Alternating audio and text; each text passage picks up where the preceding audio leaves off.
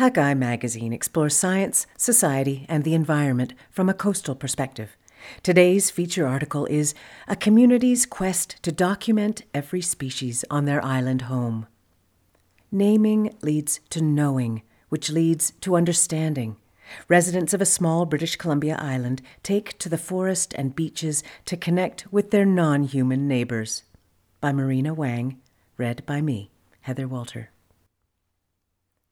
On the southern tip of Galiano Island, a diagonal 28 kilometre long strip of land suspended off the coast of southern British Columbia, a thicket of Douglas fir thins to a small clearing overlooking Active Pass.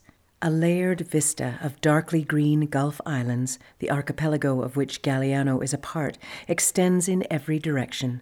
Directly below the viewpoint, the blare of a ferry's horn alerts us to a boatload of passengers headed for the nearby city of Vancouver.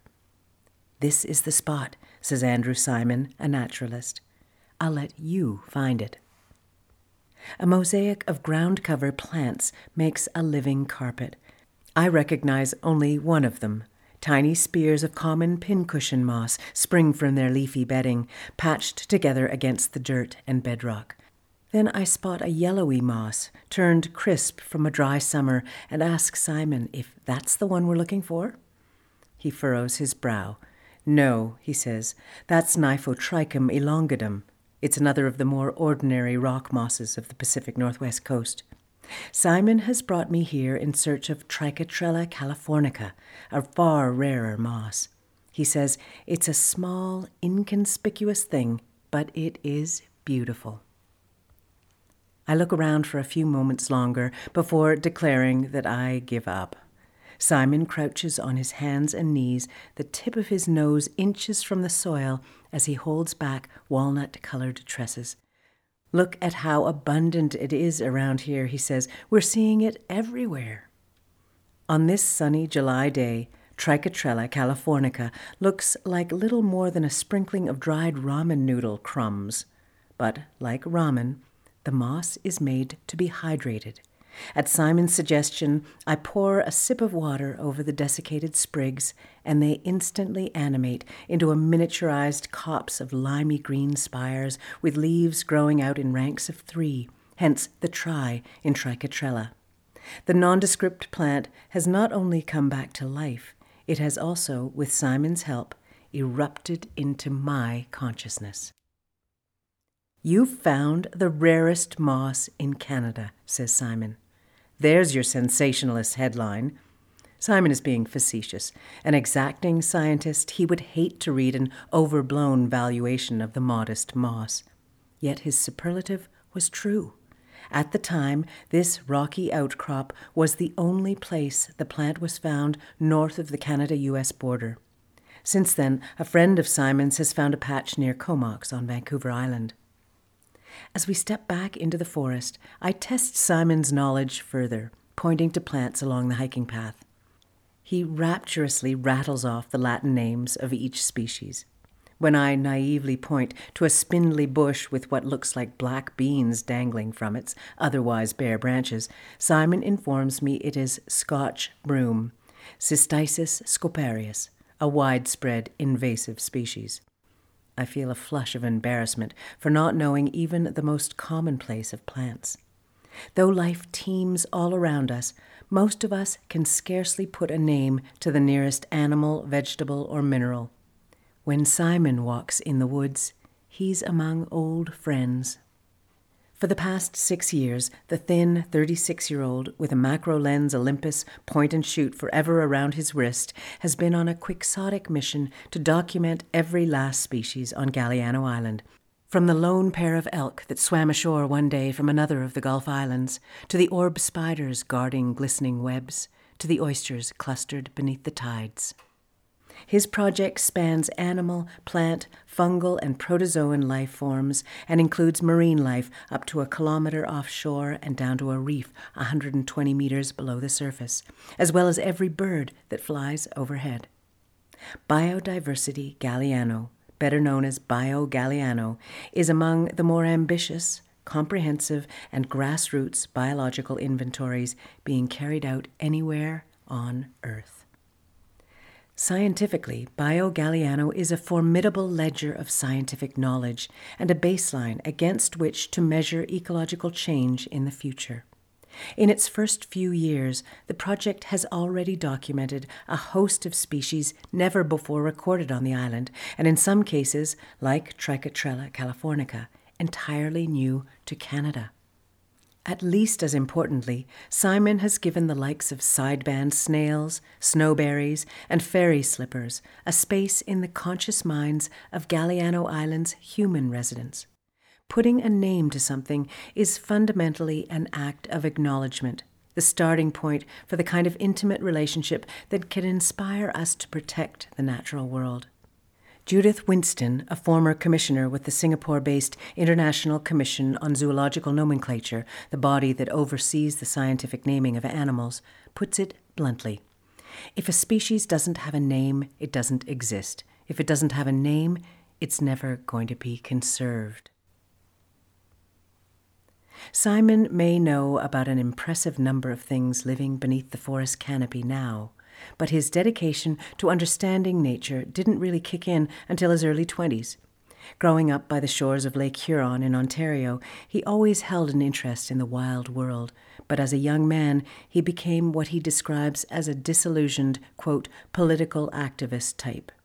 He spent his latter teens and early 20s as a volunteer with Canada World Youth and on organic farms, bouncing around such destinations as Brazil, Hawaii, and Mexico.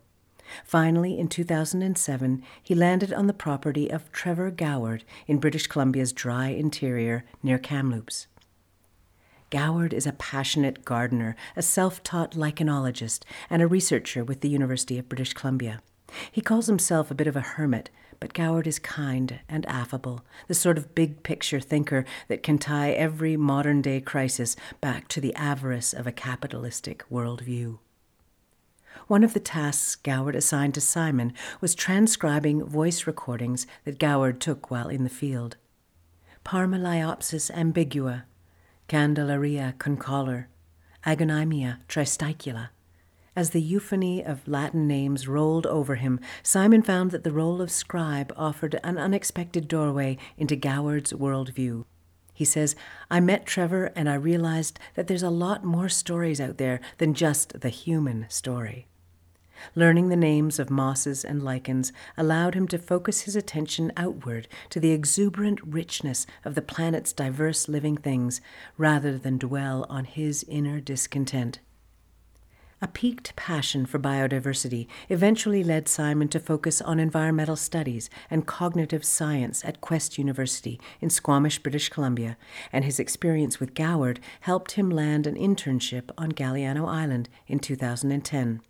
After a summer spent pulling weeds, propagating native plants, and teaching environmental education classes for the Galiano Conservancy Association, a local nonprofit dedicated to ecological stewardship, Simon set to work conducting biodiversity surveys on the island. It proved to be a fascinating place for a budding naturalist. Hidden in the rain shadow of Vancouver Island and Washington State's Olympic Mountains, Galiano is the driest of the Gulf Islands but it used to be even drier. 9,000 years ago, the tilt of the Earth's axis placed the islands at a more southerly latitude than they are today, giving them a semi arid climate. The planet's shifting alignment gradually moved the archipelago northward, and around 5,000 years ago, the BC coast became inundated with rain. Since Galiano Island was still sheltered between mountain ranges, though, it retained some of the species and ecosystems of its warmer past. Today, the island is a patchwork of rain loving evergreens like western red cedar and dry meadow trees like Garry oak. The island is within the unsurrendered territories of the Penelakut and other Coast Salish nations, but settlers from elsewhere began arriving in the 19th century. Most of the 1,400 current year round residents have made homes of scattered cabins in the woods, and over the summer months the island is flush with visiting kayakers, campers, and hikers. Come nightfall, eerie darkness envelops land and sea, and the morning is greeted by the scent of evergreens and the chorus of thrush and warbler. At first, Simon wanted to create a comprehensive field guide to the species found on a large property owned by the Galiano Conservancy. By the time he had written a rambling 100 page manuscript that hadn't yet moved beyond marine algae, he realized that there were probably better ways to engage the community in learning about the local biodiversity. Having himself been changed by the process of getting to know his non human neighbors, he wanted to help the local community deepen its appreciation for the island that he had grown to love. Around the same time, iNaturalist, a free app that makes it easy for even novice naturalists to identify species, became available. Users can simply upload a photo of drooping purple flowers, for example, and a machine learning algorithm will spit out a name. Digitalis purpurea, for example, a perennial plant commonly called foxglove, with a high degree of accuracy. The wider iNaturalist community, which includes many experts, confirms the identifications or fills in blanks where the algorithm fails. Simon says the first main goal was just initially this obsessive goal of documenting all of the living things. The second goal was to engage the community in that process and to make biodiversity research more friendly and participatory. One of the first steps for the BioGaliano project was collecting the names of every species that had previously been documented on the island. Simon gathered records dating back to 1859 from explorers who had visited the island, as well as findings from local naturalists. He scoured Natural History Museum archives and drew on the knowledge of Janine Georgeson, a Coast Salish and Sahtu Dene friend who had grown up on Galiano and collaborates with Indigenous knowledge keepers. In the end, Simon had a list of nearly 2,800 species of animals, plants, and fungi known from the island, and a launching point for his mission to identify every species yet to be found. It's like a scavenger hunt, he says. Naming and learning names are among the most central elements of language. They are foundational steps in being able to communicate and speak specifically about the world around us. Toddlers will instinctively repeat the names of the objects that they hear being said around them. In the Old Testament, God parades the animals in front of Adam to be named. In a Mayan creation story, it is the deities who name all life, bringing it out of emptiness and into being. Our current understanding of the breadth of life forms has roots in the age of exploration that occurred between the 15th and 17th centuries.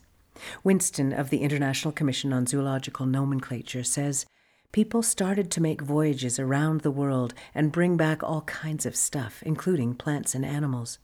Naming is how we began to make sense of what we now call biodiversity.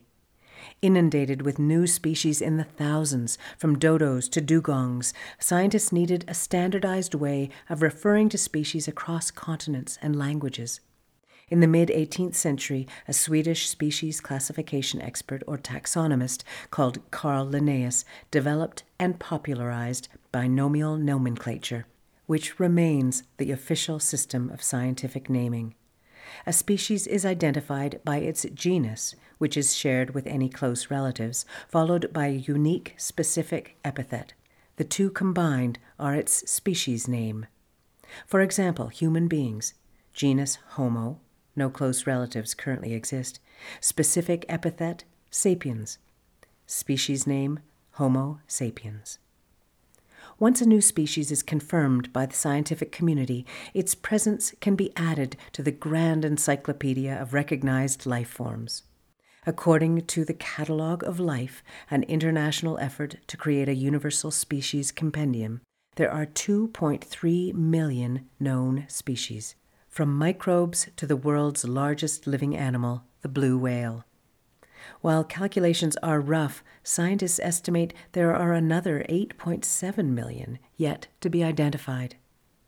Each year, up to 18,000 species are named or renamed, with the year 2021 adding the likes of the emperor Dumbo octopus and the nano chameleon, perhaps the world's tiniest reptile, which can comfortably perch on the tip of your pinky finger. Many, such as Eunoda mecocaesla, an iridescent tiger beetle, and Scolopendra alcyone, a rare amphibious centipede, have only a scientific name.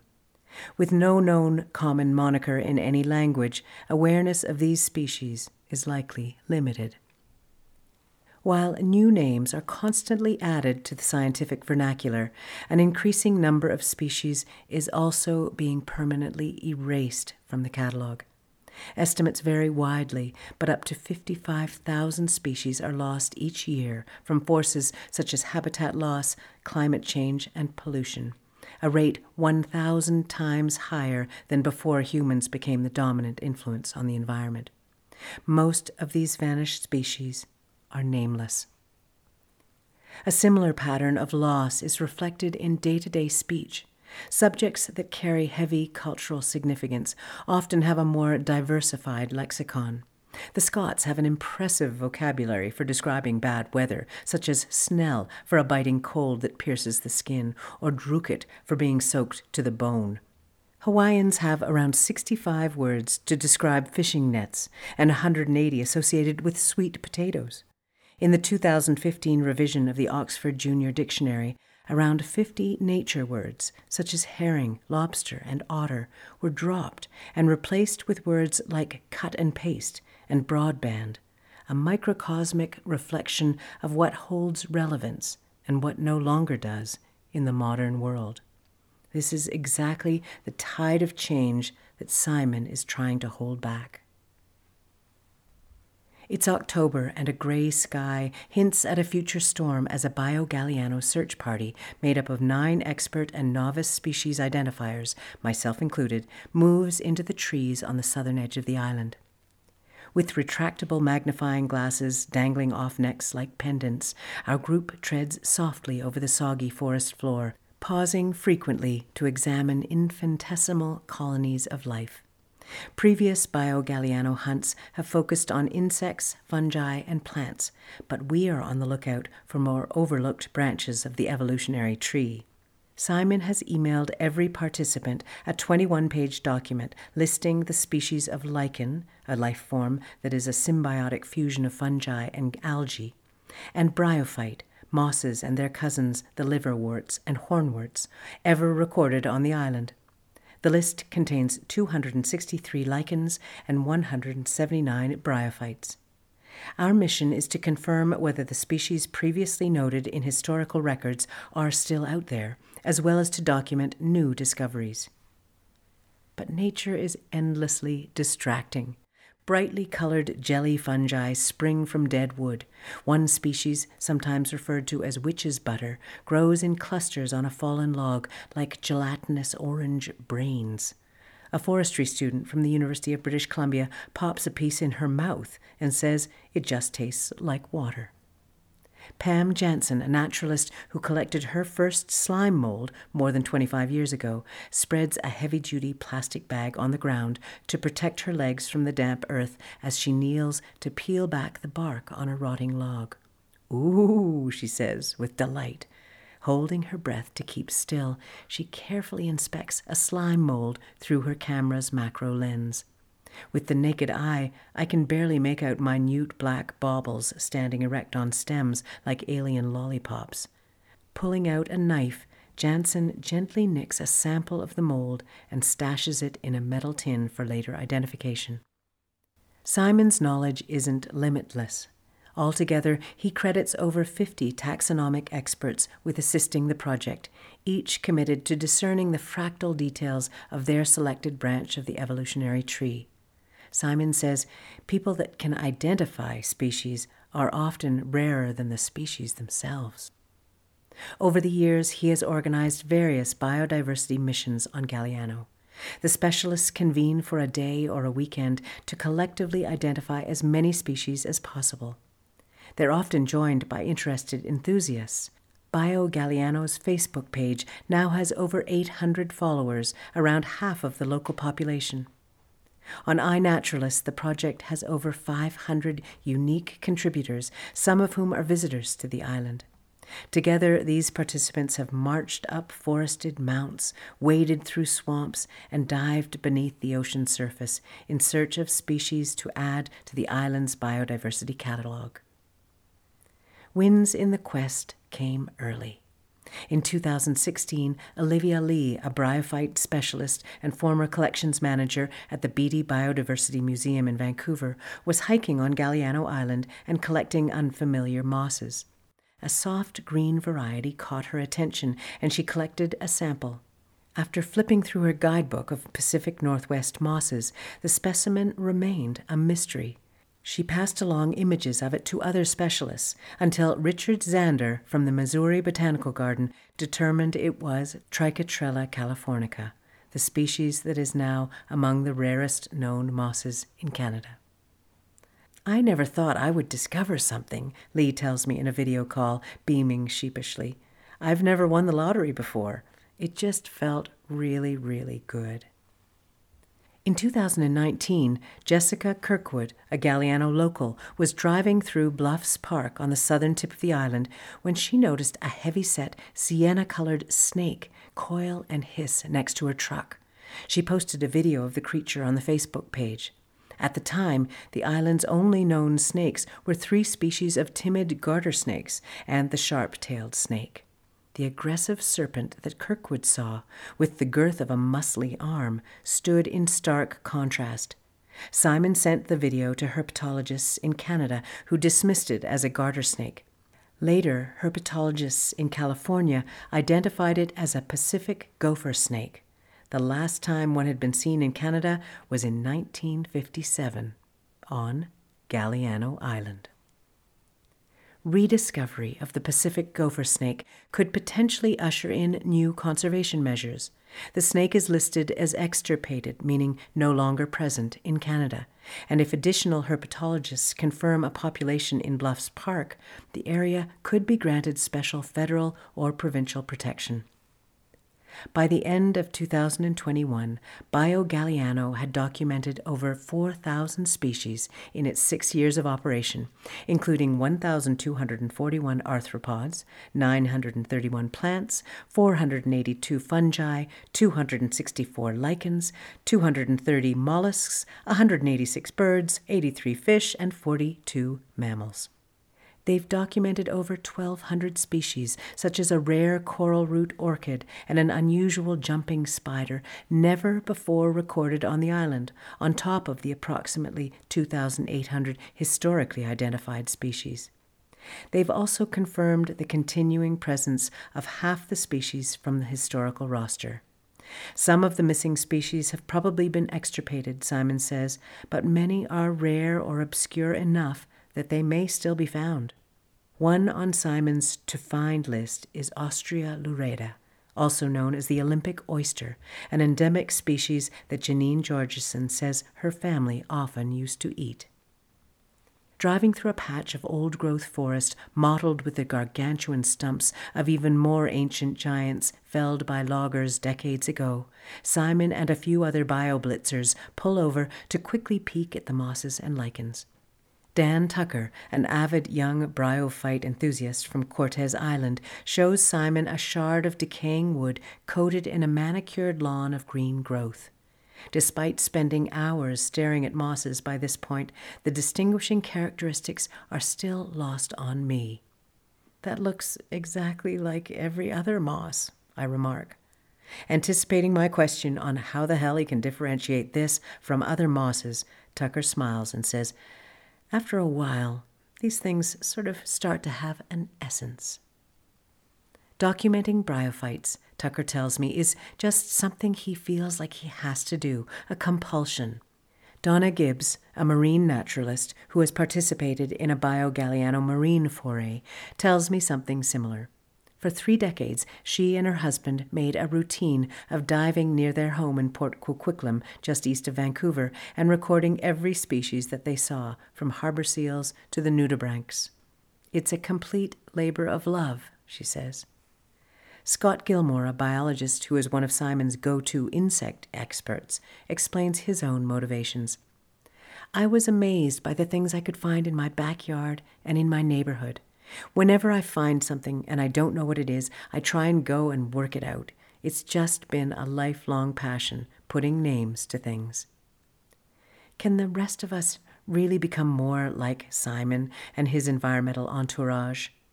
Goward points to psychologist Howard Gardner's theory of multiple intelligences, which posits that people can be intelligent in eight different ways. Mozart, for example, was blessed with musical genius. At the age of 14, he is said to have transcribed every note of a 15 minute long choral piece after listening to it only once. Einstein's logical mathematical intelligence revolutionized the way we understand the universe. In Gardner's book Multiple Intelligences New Horizons, he recalls presenting his theory, which originally included seven intelligences, to a lecture hall of academics. The renowned ecologist Ernst Mayr was in the audience and reportedly commented, But you'll never explain Charles Darwin with your taxonomy of intelligences. Gardner's next iteration of the theory included an eighth intelligence, the naturalist. It's a special way of recognizing patterns and seeing how they fit together, says Goward. There are some people in the world who are simply born naturalists. They see patterns rather than physical things. Yet all of us may share in that propensity for nature, in the same way that while very few people are geniuses, like Mozart, nearly everyone appreciates music. The eighth intelligence is written into the human experience. Acclaimed philosopher Erich Fromm described the human instinct to connect with nature and other living beings as biophilia, a term later popularized by naturalist E.O. Wilson. Science writer Carol Kaesuk Yoon builds on that idea in her book Naming Nature. She argues that millennia of foraging for food and fending off predators have carved out a universal capacity to perceive the natural order a hardwired human instinct she calls the Umwelt. The term stems from a German word meaning the environment or the world around, but biologists use it to refer to each species' unique perception or experience. Living separate from the wild world has severed us from our intrinsic Umwelts, Yoon writes. To hone our sense of nature and our place in it, we can begin by learning the names of species around us much like children do with their first words, or like the taxonomists distinguishing between different species. As Bio Galiano has shown, biodiversity thrives in the most unexpected of places on an escarpment overlooking a channel, alongside the road in a community park, inside a rotten log. Naturalists like Simon can serve as guides to reawaken a dormant Umwelt recall that the second goal of Bio Galiano is to rekindle the intrinsic joy found in the wild world. Kevin Toomer, a Bio Galiano participant, says people really care about what they see, what they experience. Small things that I wouldn't have placed much importance in before have more importance to me now. Toomer says that since he's known Simon, he has developed an especially heightened awareness of bees and, of course, mosses and lichens. Goward says if you learn the name of a bird, a robin, a varied thrush, or what have you, you've learned a word and can begin to talk about that creature, and people that don't know those words can't. While the Oxford people are trying to take words out, Simon is trying to put words in. Yet Bio Galiano is more than a field based immersion into nature's who's who. Returning wild words to our vocabularies also serves as a gateway to understanding nature's complexity. Evening is falling, and the Bio Galiano team conglomerates at the Galiano Community Hall, a small, shake shingled building where folding tables have been set up near electrical outlets to power the microscopes. Simon has ordered pizzas for everyone, and the naturalists unpack samples stashed in brown paper bags and begin working at identifying the specimens. Jansen slips the slime mold she collected under a dissecting microscope and brings it into focus, revealing spherical heads atop hair thin stems. The black bobbleheads are decorated with a corona of light brown speckles, their netted pattern revealing that the species is Cribraria vulgaris. It has been found around the world, but this is the first record of it on Galiano Island. The Bio Galiano list grows longer by one more name. It will take weeks, perhaps even months, to review and identify the dozens of samples taken in the Blitz. Preliminary results indicate that in a single day's effort, the team confirmed the continuing presence of seven species historically found on the island and added 25 new species to the overall list. Five are new to British Columbia. Four of those are also new to Canada. Two are new to all of North America. And one is even new to the Americas. This last species, a fungus, had previously only been found in Russia. Throughout Simon's adventures in species seeking, he's been teased by the possibility that BioGaliano will identify a life form entirely new to science. If and when that happens, Simon, or whichever of his naturalist friends makes the discovery, will be in the rarefied position of distinguishing the finding with a name. On a philosophical level, naming is imbued with power. Naming is an act of claiming, and more often than not reflects the worldview of the namer rather than the named. Sune Borkfelt, an animal studies and literature scholar at Aarhus University in Denmark, writes In naming an individual animal or a species, we not only choose how we want to represent that animal, but also how others are to represent and perceive it. We lay the foundations of representations and perceptions to come.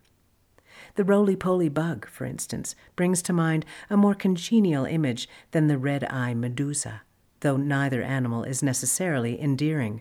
The former is a type of woodlouse, and the latter a jellyfish. According to Borkfelt, the names we bestow can also bring us closer to or distance us from species. Perhaps the most anthropocentric are names taken from influential Europeans in the past. Anna's hummingbird, Steller's jay, Scouler's willow. A more ecological worldview is reflected in names that describe the species itself. In Hul'q'umi'num', the language historically spoken by the indigenous people of Galiano Island, alder is Kulala ulpl, roughly meaning orange plant, for the tree's tangerine inner bark. Oregon grape is Lalatzalpr, meaning yellow plant, for the bush's bunches of sunny blossoms. Many scientific names are descriptive as well. For the Pacific gopher snake, Pituophis catenifer, its epithet refers to the chain like pattern that adorns the serpent's back. Simon is formalizing BioGaliano's findings in the scientific literature by publishing a series of papers, and later this year he will start a PhD program with the University of British Columbia researching biodiversity data science. He recognizes, though, that he still has heaps left to find on Galliano Island and that his growing list of identified species is only a starting point. Simon tells me these names are all just like the words in a sentence. To really appreciate a place and its ecology, it's about learning how those words fit together. His words remind me of another discovery that came out of the October foray. Simon and Alejandro Huereca Delgado, a specialist in fungal parasites of lichens, had collected a speckle that looked like a coarse ground pepper flake entangled in a tuft of mint green fibers. Under closer inspection, it proved to be much more a composite of at least four different species an alga and a fungus hosting a fungus, hosting yet another fungus. Ecology can live within language as much as landscape. Find more coastal news and stories from Hakai Magazine on our website at hakaimagazine.com or follow us on Twitter or Facebook. All of our feature stories are part of the Hakai Magazine Audio Edition podcast, which you can subscribe to through your favorite podcast app. If you enjoyed this story, please consider sharing it with your friends.